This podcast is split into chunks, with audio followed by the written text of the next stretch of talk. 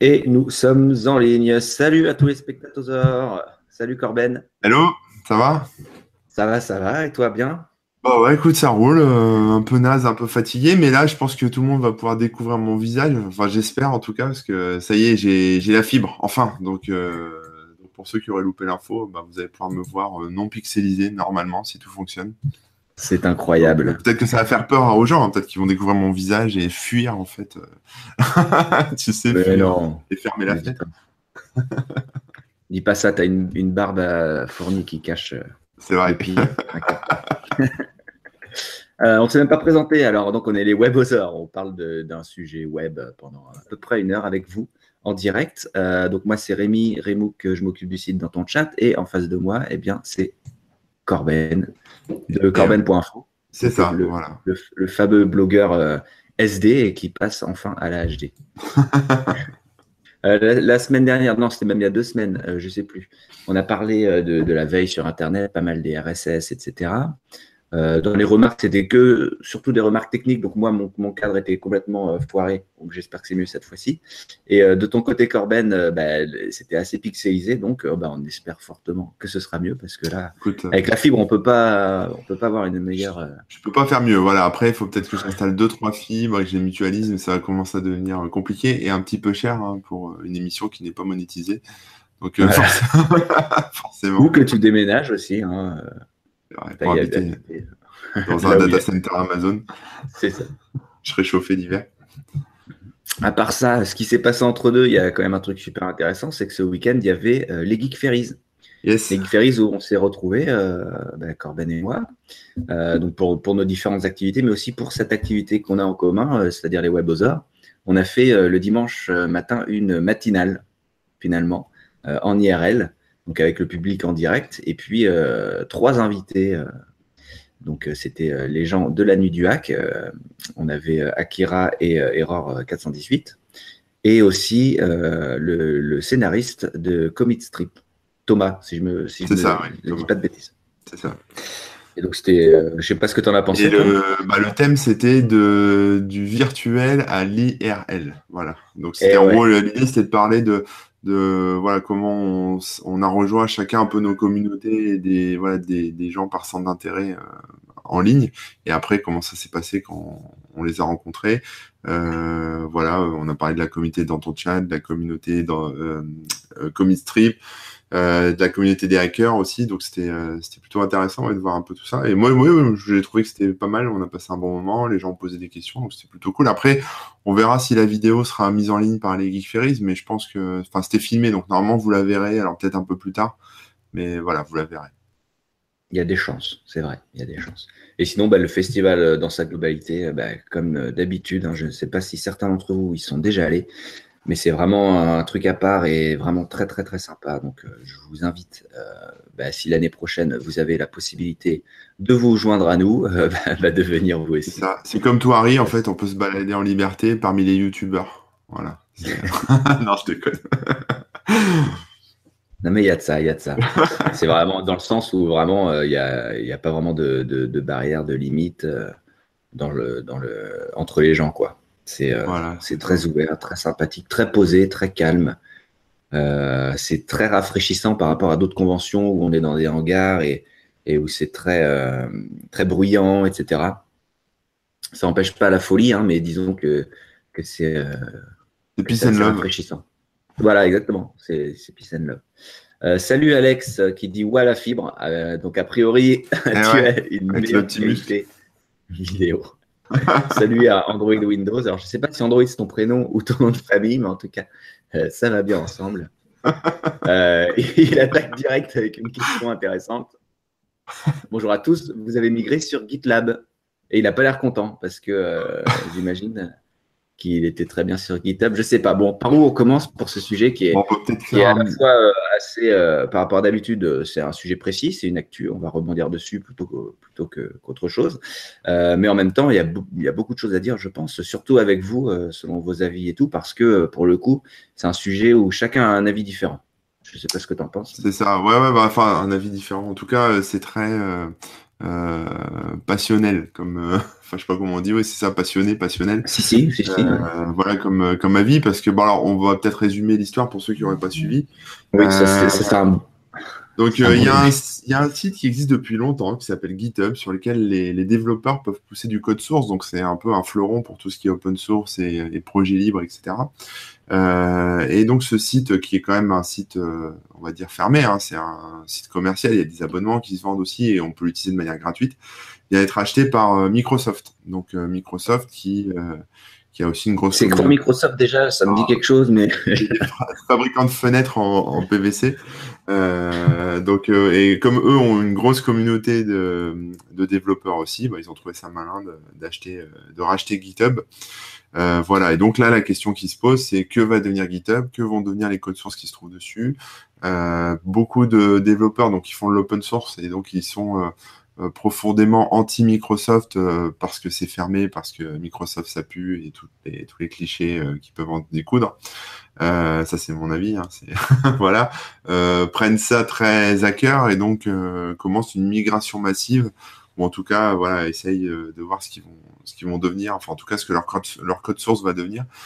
Et voilà, donc ça pose tout un tas de questions et de problèmes, dont celui de la centralisation des données, hein, parce que ce qu'il faut comprendre, c'est un peu le sujet en fait de ce WebAusers, c'est-à-dire que ce qu'il faut comprendre, c'est que le GitHub, c'est une formidable bibliothèque en fait de code ouvert, donc on pouvait forquer des codes sources et les utiliser, et puis explorer. On peut toujours, hein. On peut toujours, oui, c'est pas fermé, effectivement, c'est pas encore disparu, mort, etc., mais... Voilà, c'est une formidable bibliothèque ouverte, donc il y a cet aspect en fait de centralisation, hein, c'est-à-dire que c'est un point central sur lequel tous les codes sont agglutinés et sur lequel la communauté de l'open source est positionnée, malgré le fait qu'il y ait d'autres concurrents à GitHub, hein, mais GitHub reste l'incontournable, un peu comme Facebook maintenant ou comme Google, c'est-à-dire qu'il y a d'autres moteurs de recherche ou d'autres réseaux sociaux, mais tout le monde est sur ces principaux-là. Et le fait que Microsoft le rachète, du coup, pose pas mal de questions, parmi lesquelles est-ce que GitHub va disparaître, est-ce que les données vont être réabsorbées dans d'autres outils de Microsoft, etc. Donc, en gros, on va peut-être perdre un peu de richesse, en tout cas, on va perdre l'accès à cette bibliothèque. Enfin, c'est pas sûr, hein, c'est des si. Mais voilà, parce qu'on a ce côté, bah, justement, qui est centralisé, hein, quand un service ferme, et que c'était un service un peu incontournable, ben, voilà. Là, si demain, par exemple, Facebook ferme, bah, y a plein d'amis que vous ne serez peut-être pas recontactés parce que vous n'avez pas forcément leurs coordonnées téléphoniques. Donc, ça peut poser beaucoup de soucis. Voilà, c'est ce que j'avais à dire là-dessus en guise d'introduction, mais vas-y, je te laisse compléter. Non, mais c'est vrai que la vraie force de GitHub, c'est sa communauté et le côté centralisé, enfin la bibliothèque finalement, hein, plus que le côté centralisé, mais vraiment, là, on a un amas de code et de choses disponibles de manière open source, même s'il y a plein de licences différentes possibles. Hein. Mais c'est vrai que ça, c'est la grande force de GitHub. Et c'est ce qui fait sa particularité aussi. Et peut-être que là, avec l'arrivée de Microsoft, ça va être cassé finalement parce que pas mal de gens, a priori, sont réticents à l'idée que ce soit Microsoft qui gère tout ça et donc vont mettre leur code ailleurs. Et ça veut dire que tout ce côté bibliothèque immense de code risque d'en pâtir, tout simplement. Et je ne pense pas qu'on pourra retrouver un tel engouement et un tel amas de code sur une seule plateforme ailleurs que ce qu'il y avait, en tout cas jusqu'à aujourd'hui, sur GitHub. Pas d'accord avec ça, mais parce que je pense qu'après, en fait, on ne sait pas ce que va faire Microsoft. Soit Microsoft va regarder. Non, on ne sait pas ce que va faire Microsoft, mais disons qu'il y a des gens qui s'en vont là. Ouais, il y a des gens qui s'en vont. Ouais. Ça s'éclate, ça peut s'éclater. Ouais, enfin, c'est pas beaucoup de gens. Hein. Il y a eu 10 000 projets ou 13 000 projets qui ont migré. Donc, sur la masse de projets sur GitHub, c'est pas non plus tant que ça. Enfin, voilà, on va voir si la fuite continue. Mais pour l'instant, Microsoft n'a rien fait de GitHub. Hein. C'est-à-dire qu'ils l'ont juste racheté. Moi, mon avis, c'est que ils vont garder GitHub en l'état. Peut-être possiblement le réintégrer dans leur service. Parce que ce qu'il faut comprendre, c'est que Microsoft, c'est quand même une boîte de dev. Hein. Ils ont... plein d'outils pour les devs, ils font des SDK, ils ont Visual Studio Code, ils ont voilà beaucoup de ressources. Hein. C'est pas Microsoft, c'est pas la boîte qui fait que Windows, quoi. C'est quand même une boîte qui fait du logiciel, qui apporte beaucoup de ressources aux développeurs pour que chacun puisse faire ses outils, ses softs, etc. Donc ils ont tout intérêt, on va dire, à choyer cette communauté qui est sur GitHub et à bien l'exploiter, entre guillemets. Alors, je pense que ça va sûrement passer par une réintégration de GitHub au sein de leur service, comme il y a Azure, par exemple. Azure, qui est leur système de cloud qui permet de... tout un tas de trucs, hein. Il y a plein de services, mais c'est un peu comme AWS, c'est-à-dire qu'on peut avoir des bases de données, on peut avoir des serveurs, on peut avoir du CDN, on peut avoir des espèces de moteurs de deep learning, etc. Tout ça, c'est hébergé par Microsoft. C'est donc les développeurs qui sont des développeurs, on va dire, bercés aux techno Microsoft, apprécient en fait tous ces services, on va dire, clés en main et bien intégrés les uns aux autres. Donc, peut-être que... intégré en plus, ça va. Voilà, peut-être que GitHub va être une brique qui va s'intégrer à Visual Studio ou à Azure aussi, ou voilà, ou peut-être que des passerelles vont, enfin en tout cas c'est sûr, hein, des passerelles vont être établies entre les services. Peut-être que GitHub va rester en l'état, mais qu'on va voir apparaître des boutons comme déployer votre code sur Azure ou télécharger Visual Studio Code pour éditer ce code. Enfin voilà. Peut-être des choses aussi comme ça. Peut-être que c'est un moyen pour Microsoft d'avoir une audience de développeurs qui vont après utiliser et puis payer des services comme Azure ou utiliser des trucs comme Visual Studio Code.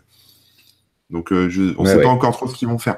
Après, que les gens se barrent, je ne pense pas que ça sera une majorité qui vont partir. Enfin, je veux dire, il y a beaucoup de projets qui sont dormants aussi, que personne n'utilise, à part des gens qui les récupèrent, en fait, mais qui sont plus maintenus et qui vont rester en l'état.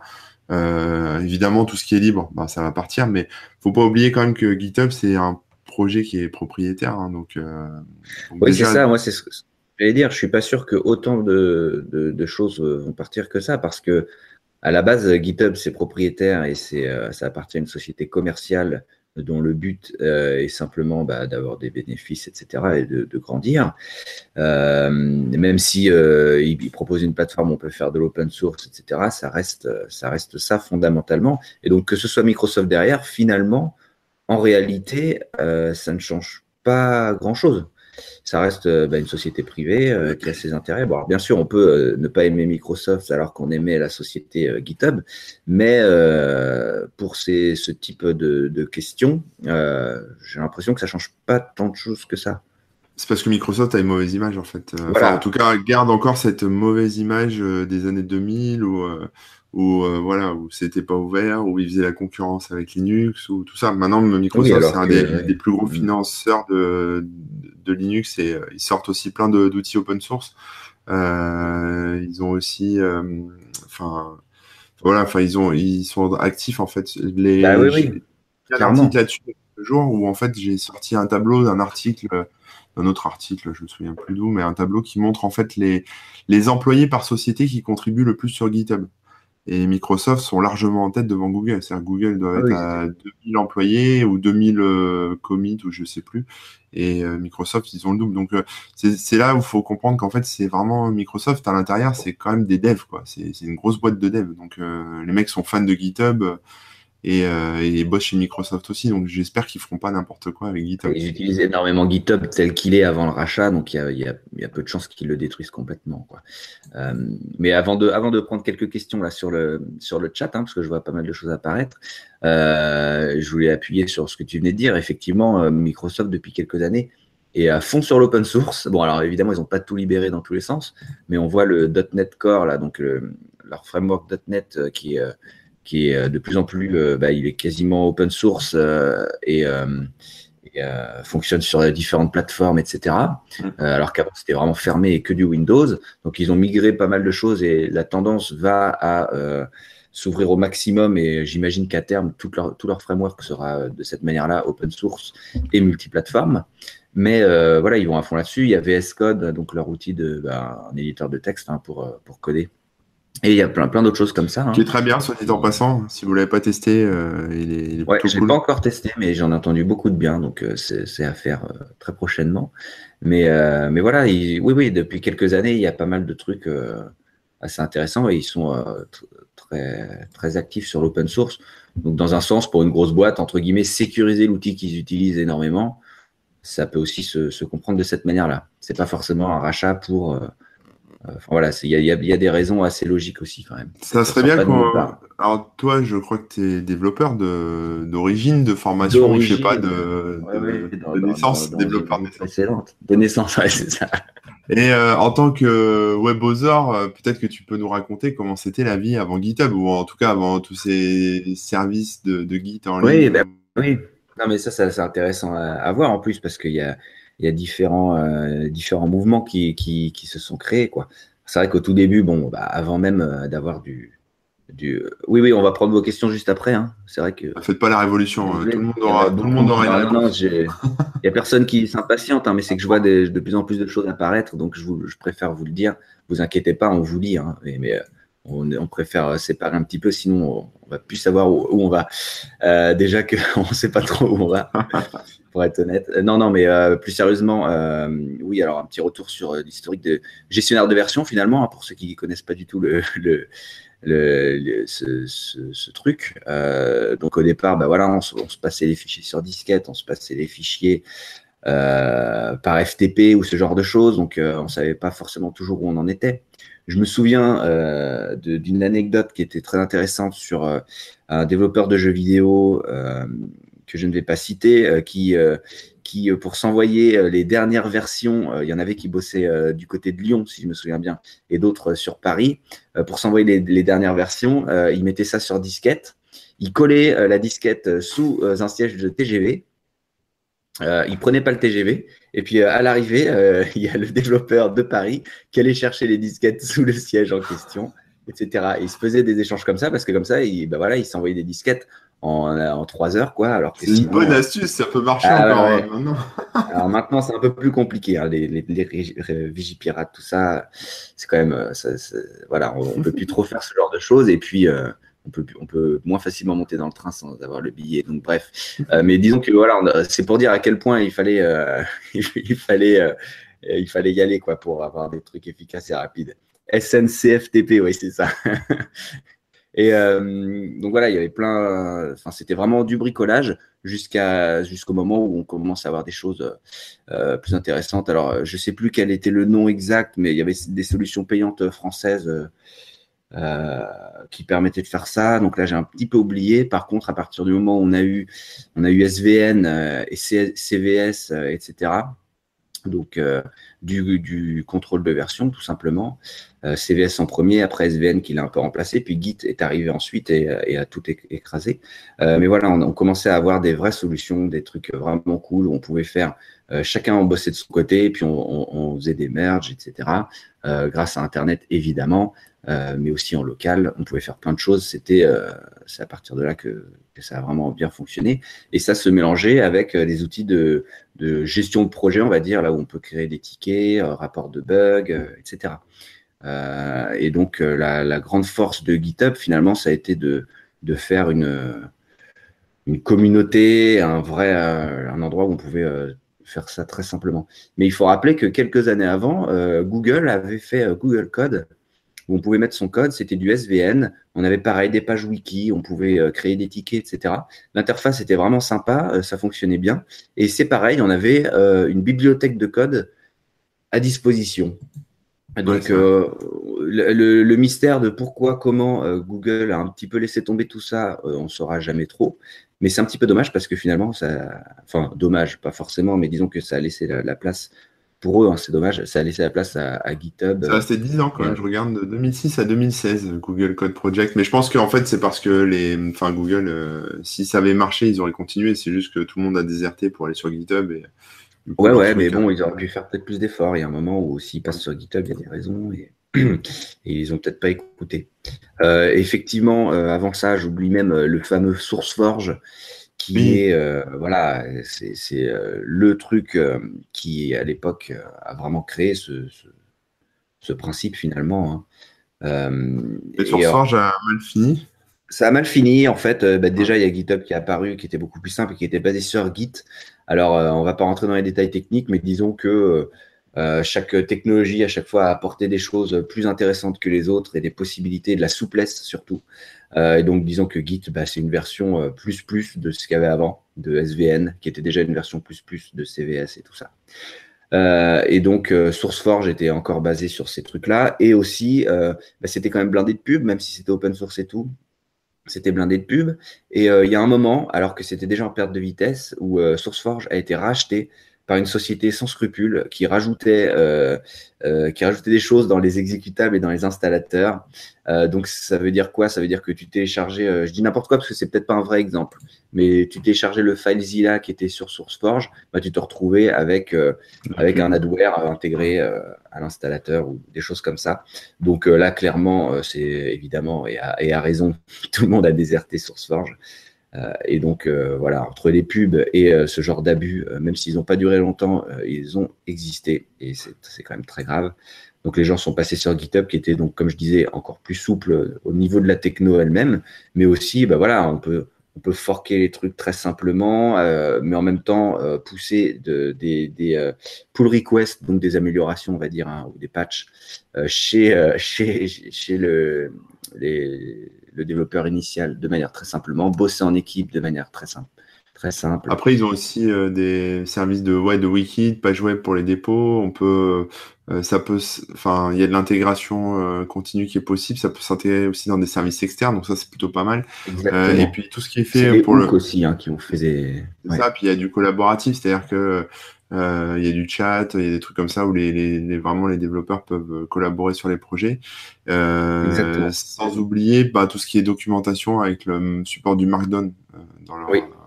Donc ça, c'est tout bête, mais c'est pareil, tu vois, toutes les choses que tu as citées existaient déjà ailleurs, oui. De manière plus ou moins poussée, de manière plus ou moins bien intégrée.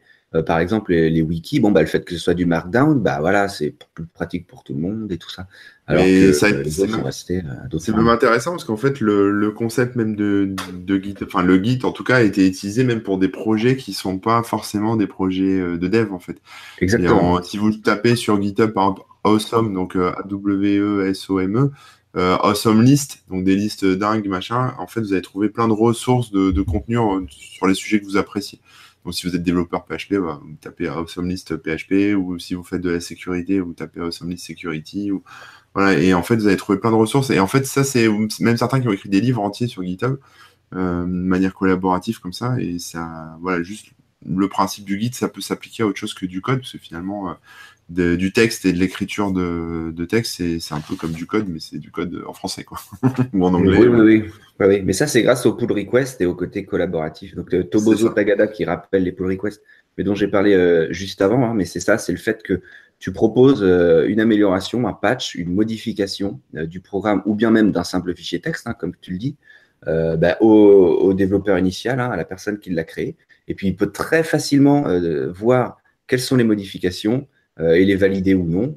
Et pareil, c'est très bien intégré dans le tracker. Donc, tu t'expliques pourquoi tu refuses, pourquoi tu acceptes, quelles sont les raisons, machin truc. Donc, là-dessus, voilà, c'est vraiment le collaboratif qui est au cœur du truc et qui a été très, très bien fait. Donc, c'est là que GitHub a pris le pas sur pas mal d'autres choses.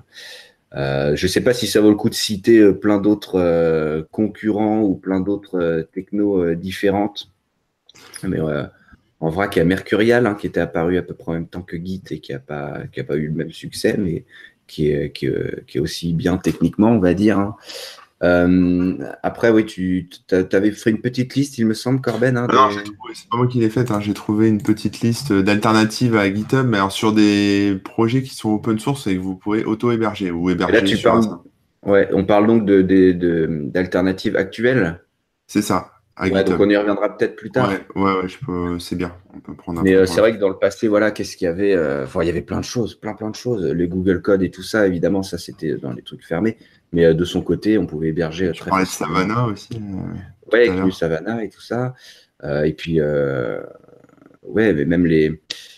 Si vous aviez des trucs du genre Redmine ou bien comment il s'appelait celui-là, Track. En Python.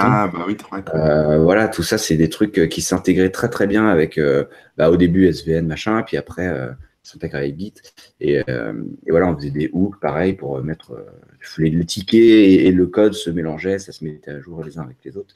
Et ça, c'était vraiment, vraiment très, très cool. Mais voilà, pour le petit historique. Donc, ouais, c'est ce que j'allais te proposer moi aussi. Je vais remonter un petit peu dans le chat parce que là, du coup, on a eu pas mal de choses apparaître, mais on n'a pas pu tout prendre. Alors, désolé hein, si je zappe une question. Si elle était importante pour vous, n'hésitez pas à la remettre plus bas si jamais je l'ai zappé.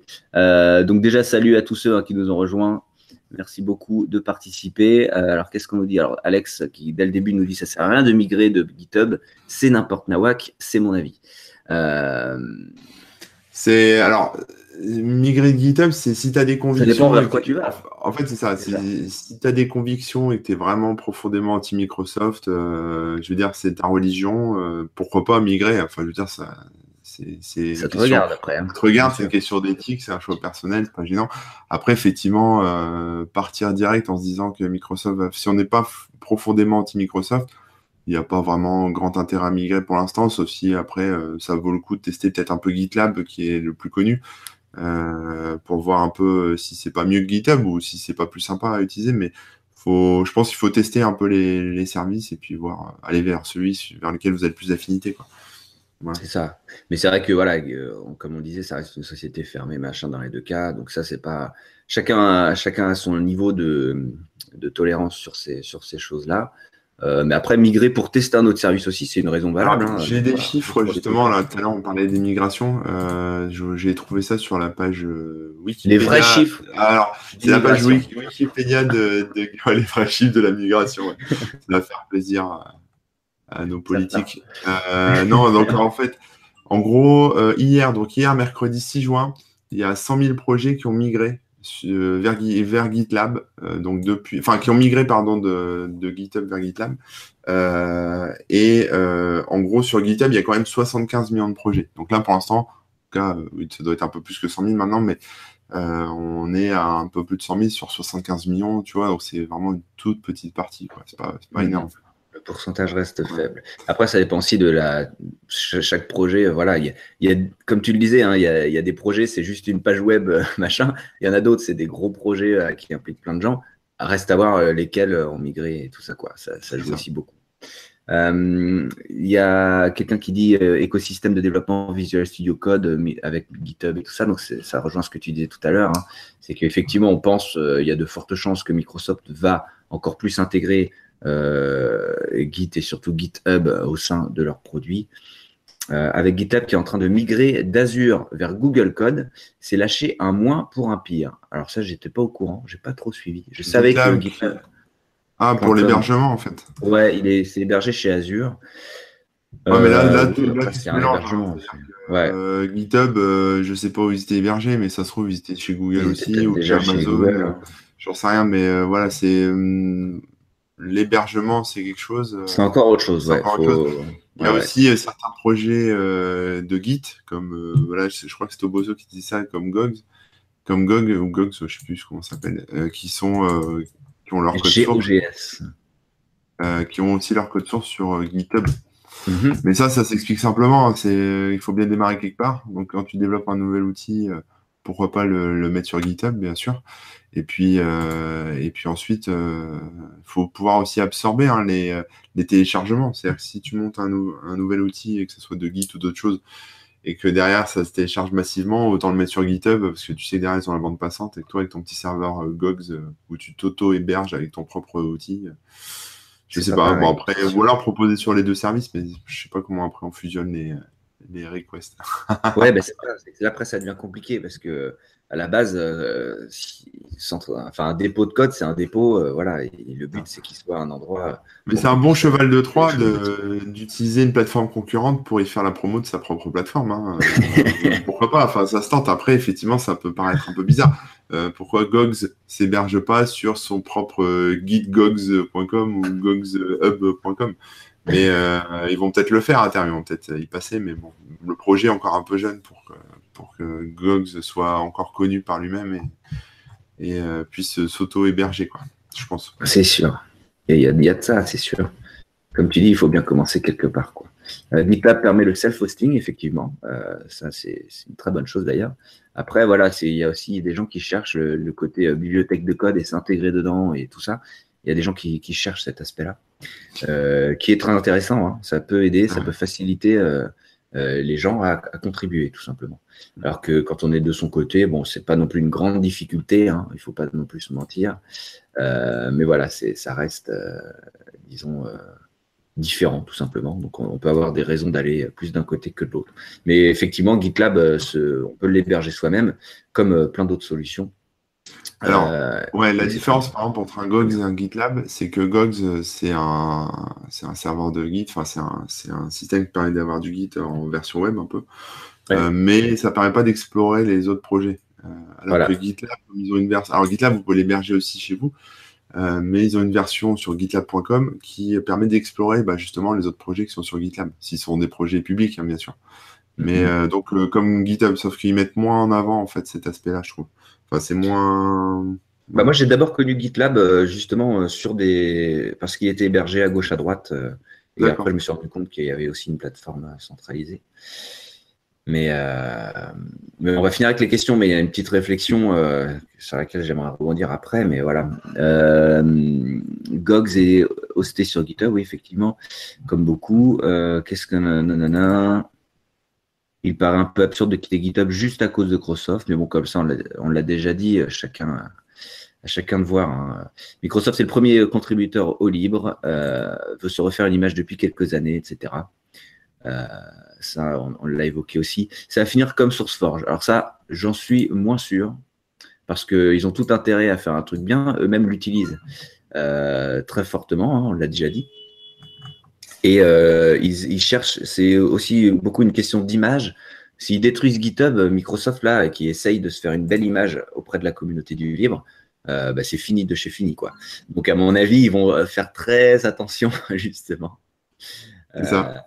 Donc, je pense pas que ça va finir comme SourceForge, mais qu'au contraire, ça va être très chouchouté. Peut-être même que ça va pas, il va pas y avoir assez de différence et tout, parce que je pense qu'ils vont y aller très prudemment. Ils n'ont pas intérêt à faire de la M et après tu as mis des étoiles, ça veut dire quoi M et 4 étoiles, c'est bizarre ça, une constellation quelque part dans l'espace, je sais pas. Softwareheritage.org comme pour archive.org, c'est notre héritage. Alors ça, je sais pas du tout ce que tu as voulu dire. Windows, bah voilà, bah si en fait archive, pardon, non mais je rebondis, archive.org, c'est les pages web en fait qui sont archivées. Si vous allez sur archive.org, vous pourrez par exemple voir des vieilles versions d'Antoine Chat. Exact. Et donc il y a un équivalent qui s'appelle softwareheritage.org. Ah d'accord. Qui reprend un peu le même principe d'archivage de code source, comme ça, et ils en ont là. Bah là je suis sur le site et ils en. Ah bah je connaissais pas, je vais me le noter. 4 milliards, mais c'est des fichiers sources, hein, 4 milliards de fichiers sources, donc ça fait 83 millions de projets. Voilà. Et en gros, ils stockent tout ça pour garder une trace. Et voilà, je ne connaissais pas non plus, mais bon, c'est intéressant. Et, Software Heritage, donc héritage software. Parce que demain, quand Microsoft aura racheté tous les codes sources ouverts de la planète, on sera bien content d'avoir Software Heritage. Sauf si Software Heritage se fait racheter aussi par Microsoft, et là, on n'aura plus rien, quoi, et on pourra pleurer. C'est sûr. Mais le but, c'est de pouvoir télécharger après ces choses-là. Je pense que ça doit pouvoir se récupérer un peu comme sur archive.org. Ou au moins parcourir de manière pratique. Open source n'est pas forcément libre. Oui, donc ça, après, c'est pas faux. On va pas forcément... Non, bah, sur les licences... Mais voilà, il y a plein de licences possibles, de code qui est pas forcément si libre que ça, mais qui est quand même ouvert, etc. Ouais, c'est du code ouvert qui est soumis à copyright, mais qui est quand même ouvert. C'est ça, donc il y a plein de choses différentes, mais tu fais bien de le dire. Ubuntu est dispo sur le Microsoft Store, effectivement, avec le Ubuntu. Comment ils appellent ça déjà? Ubuntu for Linux, machin, pour Windows. Ouais, alors ça c'est assez rigolo, hein. Je sais pas si vous avez je sais pas si tu as eu l'occasion de tester. Je l'ai pas testé parce que j'en ai pas l'utilité. Ah, moi j'ai testé, j'ai vu passer ça, ouais. C'est sympa d'avoir un Ubuntu. Alors c'est un terminal en fait, hein. C'est un terminal Linux qui tourne et c'est bien de pouvoir d'avoir ça sous Windows pour pouvoir lancer des scripts ou des choses auxquelles on n'aurait pas forcément accès sans avoir installé une VM. Et là-dessus, Microsoft a bien joué, je trouve. ça fait preuve un peu d'ouverture et puis en même temps, ça répond aussi à l'argument qui… Enfin, en tout cas, moi, c'était un de mes arguments. C'est-à-dire que sous Windows, c'est bien, mais dès que j'ai besoin d'avoir un script ou d'un petit truc Linux, je suis obligé de rebooter. Enfin, c'est chiant, quoi. Donc, autant être sous Linux ou sous Mac, parce que pareil, sous Mac OS, on peut lancer les scripts Unix sans aucun souci. Donc là, ils répondent un peu à la problématique. Et je crois qu'il y a plusieurs versions maintenant d'Ubuntu sur… Je ne vais pas dire de bêtises, mais… ils ont Ubuntu, ils ont SUSE, ils ont Debian, ils ont Kali, Linux, donc ça la distribue sécurité. Voilà, donc ça vaut le coup peut-être de jeter un œil si vous voulez faire un peu. Si vous êtes pur Windowsien et que vous voulez commencer à taquiner un peu la ligne de commande Linux, bah, pourquoi pas commencer comme ça. Ou à l'inverse, si vous êtes pur Linuxien et que vous êtes obligé d'utiliser Windows, au moins vous… Parce que vous aimez jouer à des jeux vidéo, c'est un peu ça. En fait. Les gens qui gardent Windows en général sont des gamers. Moi, je suis pas trop gamer, donc évidemment, voilà. Oui, bon… Je vais être coupable. Mais mais disons que sur la forme, déjà, c'est sympa, mais en plus, c'est vraiment pratique et à ce que j'ai entendu, ça marche très bien, donc carrément très cool. Je pense qu'on pourrait prendre l'exemple du rachat de LinkedIn. Il y a eu pas mal de changements sur le mode de fonctionnement et le business de celui-ci, donc depuis le rachat de Microsoft. Hein. Qu'est-ce que ça a concrètement changé? Est-ce qu'on peut faire un parallèle entre les deux? Je suis moins sûr parce que LinkedIn, il me semble que c'était déjà en perte de vitesse. Donc, l'idée, en plus de racheter la communauté, entre guillemets, hein, les utilisateurs, je pense que c'est aussi de donner un petit coup de fouet au truc et de le faire à la sauce Microsoft, finalement. Je ne sais pas ce que tu en penses, toi, Corben. Moi, LinkedIn, je ne l'ai pas trop utilisé jusqu'à récemment. Donc, je n'ai pas vu d'avant-après, en fait, entre la version rachetée par Microsoft et comment c'était avant. Donc, mais je vois pas en tout cas, quand j'utilise LinkedIn, il n'y a rien qui me pète à la figure en disant coucou, c'est Microsoft, coucou, c'est Microsoft. Donc, ils l'ont fait de manière assez soft, effectivement, le rachat. Et c'est juste un rachat de boîte, en fait. Après, ils l'intègrent dans des outils comme Outlook et ce genre de choses pour avoir des contacts et des trucs comme ça. C'est ça aussi, au niveau professionnel, avec Exchange et compagnie. Mais c'est plus, on va dire, un service ajouté qui rajoute à leur portefeuille de services pour leurs clients après. Leurs clients Exchange ou Office, etc. Quoi. Et il y a des chances que ça soit pareil avec GitHub, hein, comme on disait en début. Au début, c'est que le GitHub soit un service ajouté à Azure, par exemple. Voilà. Moi, j'ai l'impression quand même… Alors, j'ai pas… LinkedIn, je l'utilise pas, donc je peux pas vous dire ça dans les détails précis. Mais d'un point de vue extérieur, j'ai eu l'impression que depuis le rachat par Microsoft, justement, c'est un petit peu plus utilisé par… dans un sens communautaire, on va dire. On voit des fois passer des posts qui sont relayés sur d'autres réseaux sociaux, par exemple, mais d'entrepreneurs, de machins et tout ça. Et j'ai l'impression que le côté communauté d'entreprise fonctionne pas mal, alors qu'avant, c'était vraiment en perte de vitesse, quoi. C'était vraiment un truc de contact et que maintenant, j'ai l'impression que c'est un peu plus communautaire. Voilà, c'est juste mon avis de quelqu'un d'extérieur. Après, qu'est-ce qu'on peut reprendre aussi? On ne peut plus opposer Microsoft et le monde du libre comme avant, effectivement. Git, les disquettes par la poste, etc. Merci aux développeurs du noyau Linux pour Git. C'est vrai que ça a été entamé par… comment il s'appelle d'ailleurs? Linus Torvald, il me semble. Je dis peut-être des conneries, mais il me semble que j'avais entendu aussi cette histoire. On va vérifier. Fact-checking. Vas-y, ouais. Va donc vérifier ça. Et SourceForge pour les vieux, c'est vrai qu'il était pourri par les pubs. Je te laisse regarder. Hein. Tu as raison. Créé par Linus Torvald, auteur du noyau Linux. J'avais un peu zappé ce truc, quoi. C'est peut-être ça aussi, hein, qui a aidé à faire en sorte que Git ait pris le pas sur d'autres techno-concurrentes. C'est vrai. Parce qu'effectivement, quand tu as quelqu'un de ce type derrière, ça donne envie de suivre. Et à raison, puisque, on peut le dire, Git, c'est une vraie réussite et c'est vraiment très cool. La vraie question, est-ce que ça va devenir l'éditeur… Que va devenir l'éditeur Atom de GitHub? Parce que maintenant, il y a un doublon avec Visual Studio Code qui est assez populaire en ce moment. Ouais, c'est vrai que ces deux trucs qui, à la base, sont assez similaires.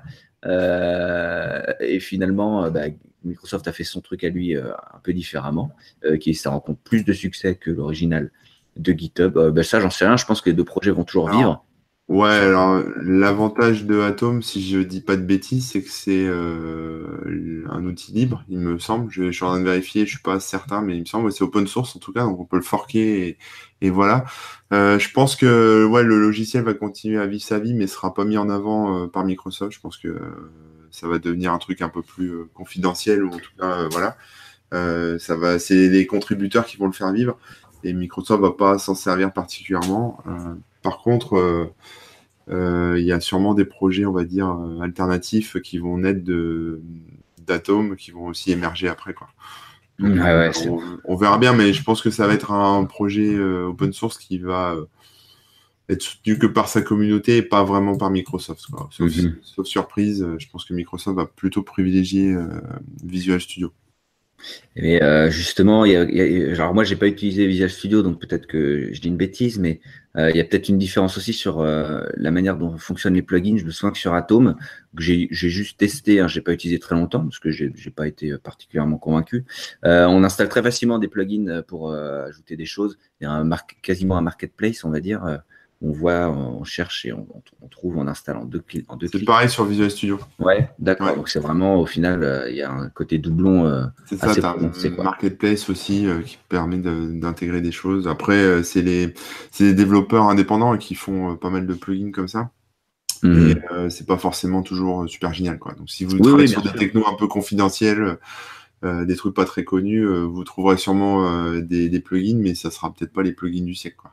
Mmh.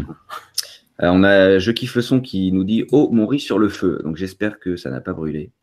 Bon appétit à toi. Tux Family est toujours là pour les projets libres. Ça ne me dit rien, Tux Family. Je vais jeter un avis très rapidement. Alors, ouais, c'est vrai qu'on n'a pas parlé non plus de Framagit. Framagit, ouais, de toutes oui, c'est des instances GitLab. Des instances GitLab, ouais. Voilà. Ah ouais. Donc, si vous voulez pas être sur GitLab.com, vous pouvez aller sur Framagit. De Framasoft qui a une instance GitLab. Ouais. Exactement. Famille, l'hébergement libre pour les gens libres. Ah bah c'est très bien tout ça. Bah allez voir. Hein, j'ai pas encore parcouru, je sais pas exactement ce qu'ils proposent. Eh bien, ils fournissent des services hébergés pour des sites, des bases de données, des dépôts CVS, Subversion, Git, Mercurial, gestion de votre nom de domaine DNS. Liste de diffusion, voilà. Enfin, bon, ils font plein de trucs, C'est Nassos, en fait. Mm-hmm. Voilà. La question des VSTS/TFS se pose aussi. Alors là, je suis un peu perdu. VSTS, TFS, ça me dit rien du tout. Donc, je vais passer pour le nouveau de service. Ah oui. Moi, je sais pas, genre ça, c'est pas Visual Studio. Non. Visual Studio. Team System. Visual Studio Team System ou Team Service. Intégration continue, livraison continue, Git, Agile. D'accord, donc c'est un service qui permet de faire son projet, on va dire. Non, je ne connaissais pas. Je ne connaissais pas. En gros, l'idée, c'est de pouvoir mettre Visual en production. Visual Studio Team, quoi, en gros. C'est pouvoir mettre en production, en fait, des projets qui sont développés sous Visual Studio, comme ce qu'il y a sur GitLab. Qui permet de faire... ouais, parce que moi, j'utilise ça sur GitLab. Attends, je ne veux pas dire... C'est un accompagnement sur tout projet, quoi, on va dire. Non, c'est pour déployer, en fait. Tu sais, tu as des process de test et après de déploiement, en fait, automatisé, où tu peux lancer des tests unitaires de manière automatique, déployer en prod, et après, en pré-prod, et après déployer en prod, en fait, directement via une interface web. La question se pose aussi, finalement, je pense qu'ils vont garder ce genre de choses, en plus, intégrées avec... Git et GitHub et tout, un peu plus peut-être, mais voilà, il n'y a pas de produit. Hein. Sur GitLab, il y a un onglet pour ça qui s'appelle CI/CD, et ça veut dire Continuous Integration et Continuous Delivery. Donc, en vrai, c'est pour faire l'intégration continue, en fait. Voilà. Donc, je ne savais pas que Visual Studio avait un truc comme ça, un plugin comme ça, mais... Il n'y a pas de raison que ça disparaisse. Hein. Au contraire, ils vont peut-être encore plus intégrer les choses. Microsoft avec son outil obsolète, SourceSafe. Voilà la raison du rachat. Peut-être, oui, ça je connaissais pas SourceSafe. Mais... SourceSafe, c'est un vieux truc. C'est un outil, en fait. C'est un truc qui se mettait sur un serveur. C'est un outil Windows, donc avec toute l'interface Windows qui va bien. Alors peut-être qu'ils ont fait une version web, mais moi, dans les années 2000-2001, quand j'utilisais ça, c'était une appli, en fait. Et il y avait toujours plein de problèmes. Il y a toujours des problèmes d'écrasement de code, de soucis, de bugs. On veut absolument éviter. De bugs aussi, parce qu'au-delà d'un certain volume de code et d'une taille en fait, du dépôt, ça crachait assez souvent. Il fallait faire parfois un peu de ménage. Enfin, c'était un peu compliqué, quoi. Donc, c'est source pas safe, en fait. Ouais, c'est ça. Alors ensuite, je sens venir l'authentification par un compte Microsoft pour se loguer sur GitHub, et rien que pour ça, c'est daubé. Si c'est un ajout en plus, tu peux te connecter en plus avec ton compte Microsoft, pourquoi pas, hein. Oui, maintenant, si c'est forcé, évidemment, ce serait dommage, mais je ne pense pas qu'ils vont le faire. Il n'y a aucune raison de forcer ce genre de truc. En plus, ça pose plein de soucis avec les comptes déjà existants et tout. Souvenez-vous de YouTube et de Google+, et tout ça, c'est encore le bordel. Ça n'a toujours aucun sens. On a des comptes pages, des comptes machin, et tout se mélange. C'est toujours n'importe quoi. Et voilà, là, c'est le truc à éviter. Et je pense que même Google ne refera plus ça. Microsoft a déjà une solution pour le Team Service. Oui, donc ça, on vient d'en parler. Est déjà parti.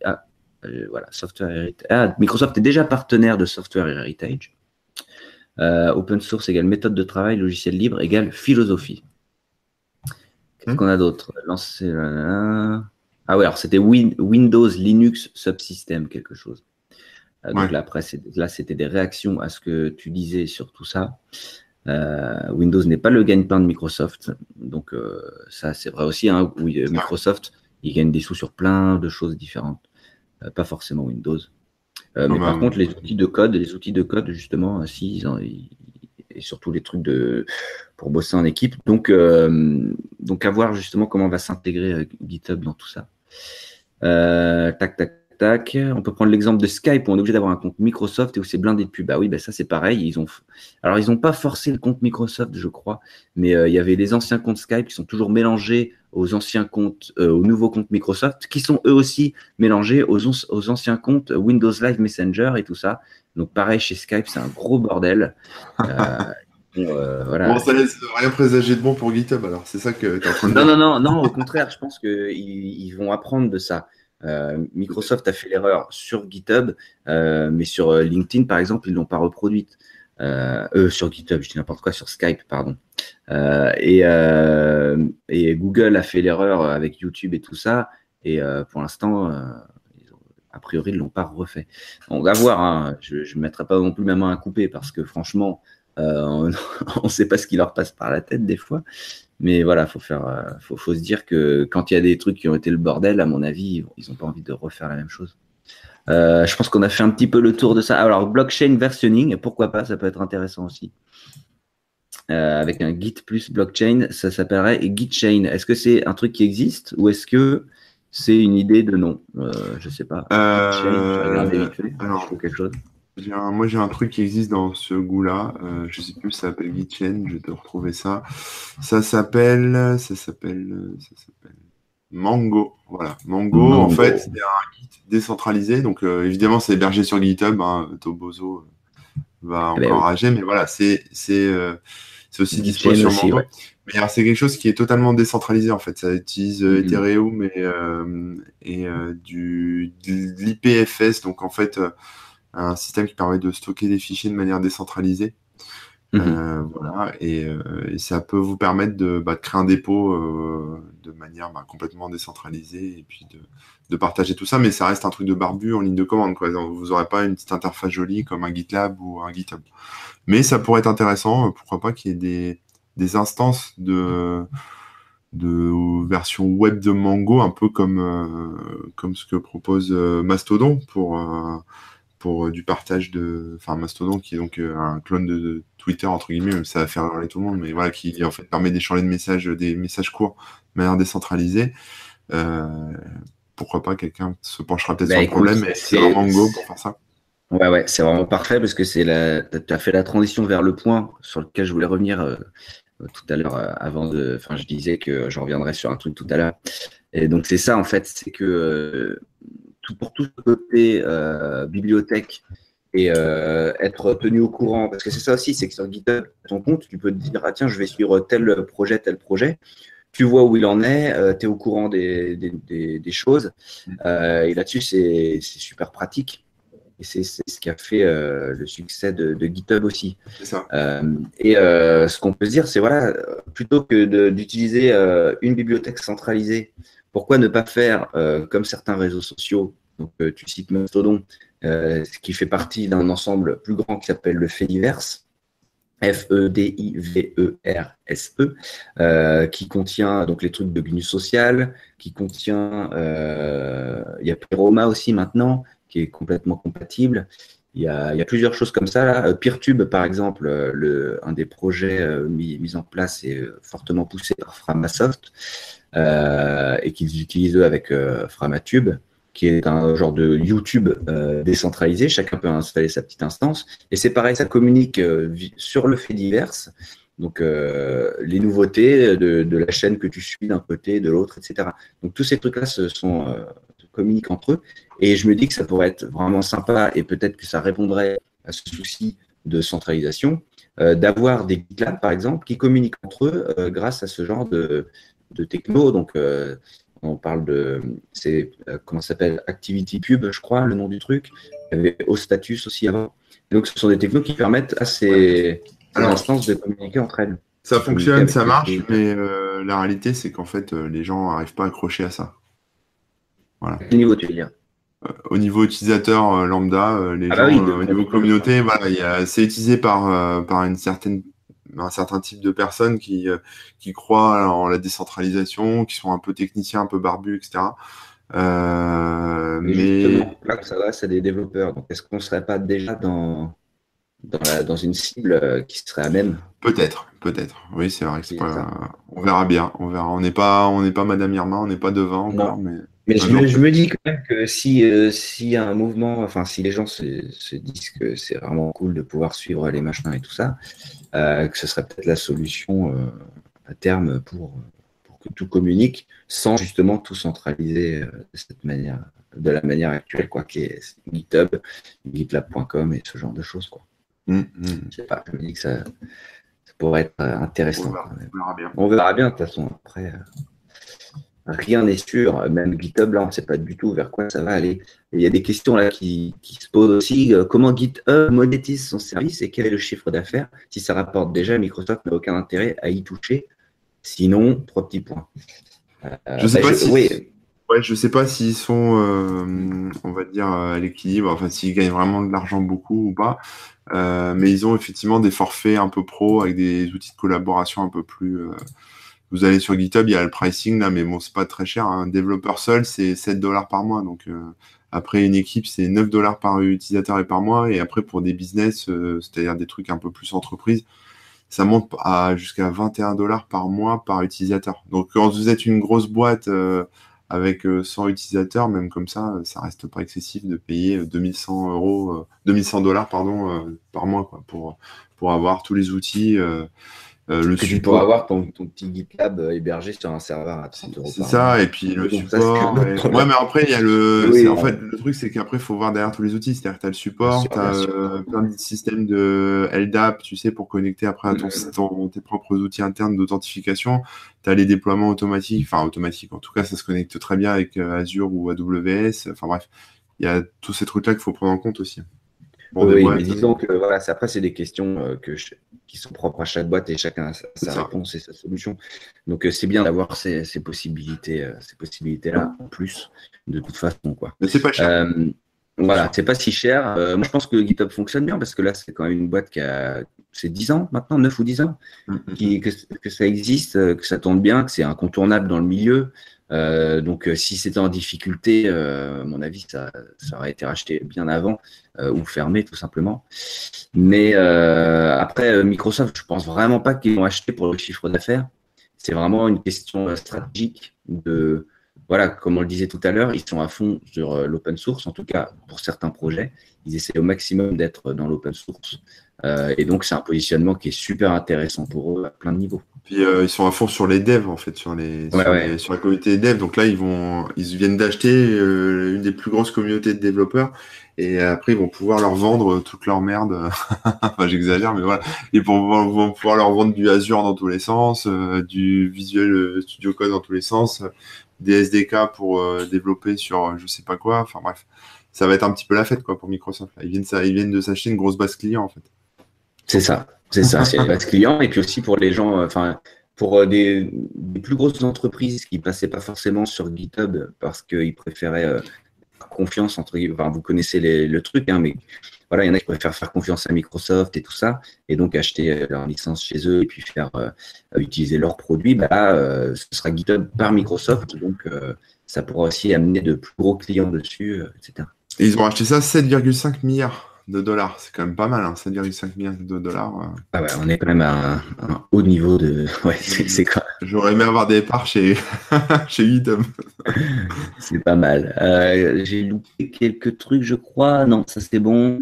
Tac, service d'entreprise pour avoir les dépôts privés, effectivement. Hein, je crois que en gratuit, on voit que tu as un seul dépôt privé et autant de dépôts sur ce que tu veux, alors qu'ensuite, voilà.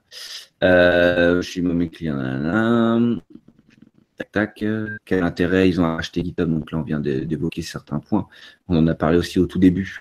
Si vous avez raté le début, d'ailleurs, on est en replay après. Hein, vous pouvez revenir sur la chaîne, regarder le début. Vous pourrez me poser vos questions, malheureusement, mais il y a des choses auxquelles qu'on a déjà évoquées précédemment. Si Apple rachète GitLab pour concurrencer Microsoft et GitHub, les développeurs finiront par se tourner vers la décentralisation. Oui, il y a des chances aussi. Par contre, GitLab, pour le coup, leur code source, le produit en lui-même est open source. Donc, si Apple rachète GitLab, il y a aussi des choses qui pourraient… Voilà, ça va devenir… il y aura plein d'autres questions à se poser. Corben en HD, donc voilà, a priori ça fonctionne. Par contre, apparemment, toi, ça marche pas bien. Hein. On te voit très mal. Ouais. Tu as dû lancer un torrent en téléchargement. Ah non, pas du tout. Non. Je suis comme la semaine dernière, mais avec un meilleur angle, je crois. Par contre, c'est vrai que c'est un peu sombre, malheureusement. Ça, j'ai toujours pas de solution. J'achèterai un jour des gros sleds qui vont aller sur moi. Vous verrez des beaux reflets dans mes lunettes, ce sera magnifique. Tac. Oui, je crois qu'on a fait un petit peu le tour. Ça lag un petit peu, effectivement. D'accord. Alors, il y a quelqu'un qui partage un article sympa concernant la partie financière. Donc, tout à l'heure, il y a eu des questions sur est-ce que GitLab était rentable, etc. N'hésitez pas à aller voir le lien de Jérémy. C'est sur arstechnica.com. On mettra le lien dans la description, je crois. On va essayer de le faire en tout cas. Mais voilà, il y a le lien là dans le chat. Qu'est-ce qu'il y a d'autre? Là, voilà, je crois qu'on a fait le tour des questions. C'est cool. Est-ce que tu as d'autres choses à ajouter, mon cher Corben? Non, je dirais juste aux gens de ne pas s'enflammer, parce que je vois que tout le monde s'énerve là-dessus et s'insulte là-dessus. C'est un peu dommage, hein, c'est tout. Je dirais plus penser à l'amour, au bonheur. Et oui, on parle de code source. Ouais, c'est ça, c'est dommage de s'étriper pour de l'open source et voilà, pour du code, quoi. Donc, c'est juste ça. Microsoft se met à l'open source, c'est une bonne chose. Faut le dire aussi. Avant, il tapait dessus et il bloquait plein de choses. Maintenant, il commence à s'ouvrir. On va pas… Voilà. Alors, quelles que soient les intentions derrière, au moins, il y a des pas dans la bonne direction. On verra. L'avenir nous le dira. On verra. Allez, oui. Ah là là. Bon, je crois que tu as fait à peu près une heure. Hein. Donc, c'est bon pour moi. Donc, on arrive plutôt vers la fin. Et en plus, il n'y a pas trop d'autres questions. Donc, c'est parfait. Je vous remercie beaucoup d'avoir participé autant que ça. Alors, comme quoi, le sujet… était brûlant. Mais voilà, c'est vraiment très chouette de pouvoir discuter avec vous et de rebondir les uns sur les autres. Hein. Je ne sais pas si ça se dit, mais en tout cas, vous avez compris. Rebondissons les uns sur les autres comme au Hellfest. N'hésitons pas. Ah là là. Quel est ton actu? Est-ce qu'il y a des rendez-vous à ne pas manquer pour te retrouver à gauche, à droite? Oui, laisse-moi réfléchir. La semaine prochaine, je serai à Eurosatory, qui est un salon militaire. Donc, je serai sur le stand de Yes We Hack, où on va parler sécu. Et La Nuit du Hack aussi, qui sera le 30 juin, 1er juillet, donc fin du mois. Donc, je traînerai tel un zombie dans les couloirs de la Villette pour discuter. Mais malheureusement, je ne serai pas là. C'est très dommage parce que ça m'aurait bien plu de venir à la Nuit du Hack. Il faut venir. Il n'y a pas besoin d'être un professionnel du hacking, de la sécurité ou d'être super barbu pour apprécier, parce qu'il y a même des activités pour les enfants. Il y a des ateliers, il y a des activités pour les enfants. Vous pouvez même venir avec vos enfants. Donc, c'est très familial, très convivial. Donc, il ne faut pas hésiter. C'est vraiment… Il y a aussi une initiation au hacking, mais pas au hacking… de méchant, hein, mais vraiment. Non, pas au cybercriminalité. C'est pas d'initiation à la cybercriminalité. Hein. Voilà. Et je ferai gagner des places là sur le blog, je sais pas quand j'aurai le temps, donc ce soit entre maintenant et la semaine prochaine, quoi. Donc surveillez ça. Ça doit être genre les 5 dernières places ou les 4 dernières places qui restent dans tout le monde entier pour la Nuit du Hack de cette année. Donc c'est un peu votre dernière chance. Voilà. Il y a Android Windows qui précise qu'il y a une place à gagner pour la Nuit du Hack en écoutant le podcast No Limit Sécu. Bon, alors je les laisse faire et après, moi, je serai dans les derniers. Voilà, je suis dans les derniers. Moi, vous ne me trouverez pas à la Nuit du Hack, malheureusement. Par contre, demain, je joue à Senozan avec mon groupe Kickban. C'est où ça ? C'est pile entre Paris et Clermont-Ferrand. Ouais, tu vas être bon en géographie. Ah ouais, et parce que le lendemain, le samedi, je joue à Clermont-Ferrand, enfin à Rion pour être plus précis, hein, que tu connais bien. Et je ne serai pas là, sinon je serais venu faire ma groupie et crier Rémou comme ça devant la scène, mais bon. Voilà, mais ne loupez pas Kickban. Parce que... On joue aussi dimanche, vers au-dessus de Mâcon. Dans quelle église ? C'est pas une église du tout, c'est au Café des Sports en terrasse, s'il fait beau, franchement ça va être très très chouette. Donc si ça vous intéresse et que vous êtes plus ou moins dans le coin, envoyez-moi un message, je vous donnerai les coordonnées précises. Et puis sinon, un prochain WebAusers bientôt, je ne sais pas encore quand, peut-être la semaine prochaine, sinon celle d'après, enfin on verra bien, on va en discuter entre. La semaine prochaine, ce ne sera pas possible. Voilà, là déjà vous allez arriver. Bon, on peut tenter en début de semaine, genre mardi, un truc comme ça. On verra. On verra bien, ça s'improvise, hein, mais comme d'hab, c'est toujours un plaisir. J'espère vous revoir bientôt. Corben, okay, un petit mot pour la fin. Un petit mot pour la fin, voilà. Profitez bien. À bientôt. Ciao. Ciao tout le monde.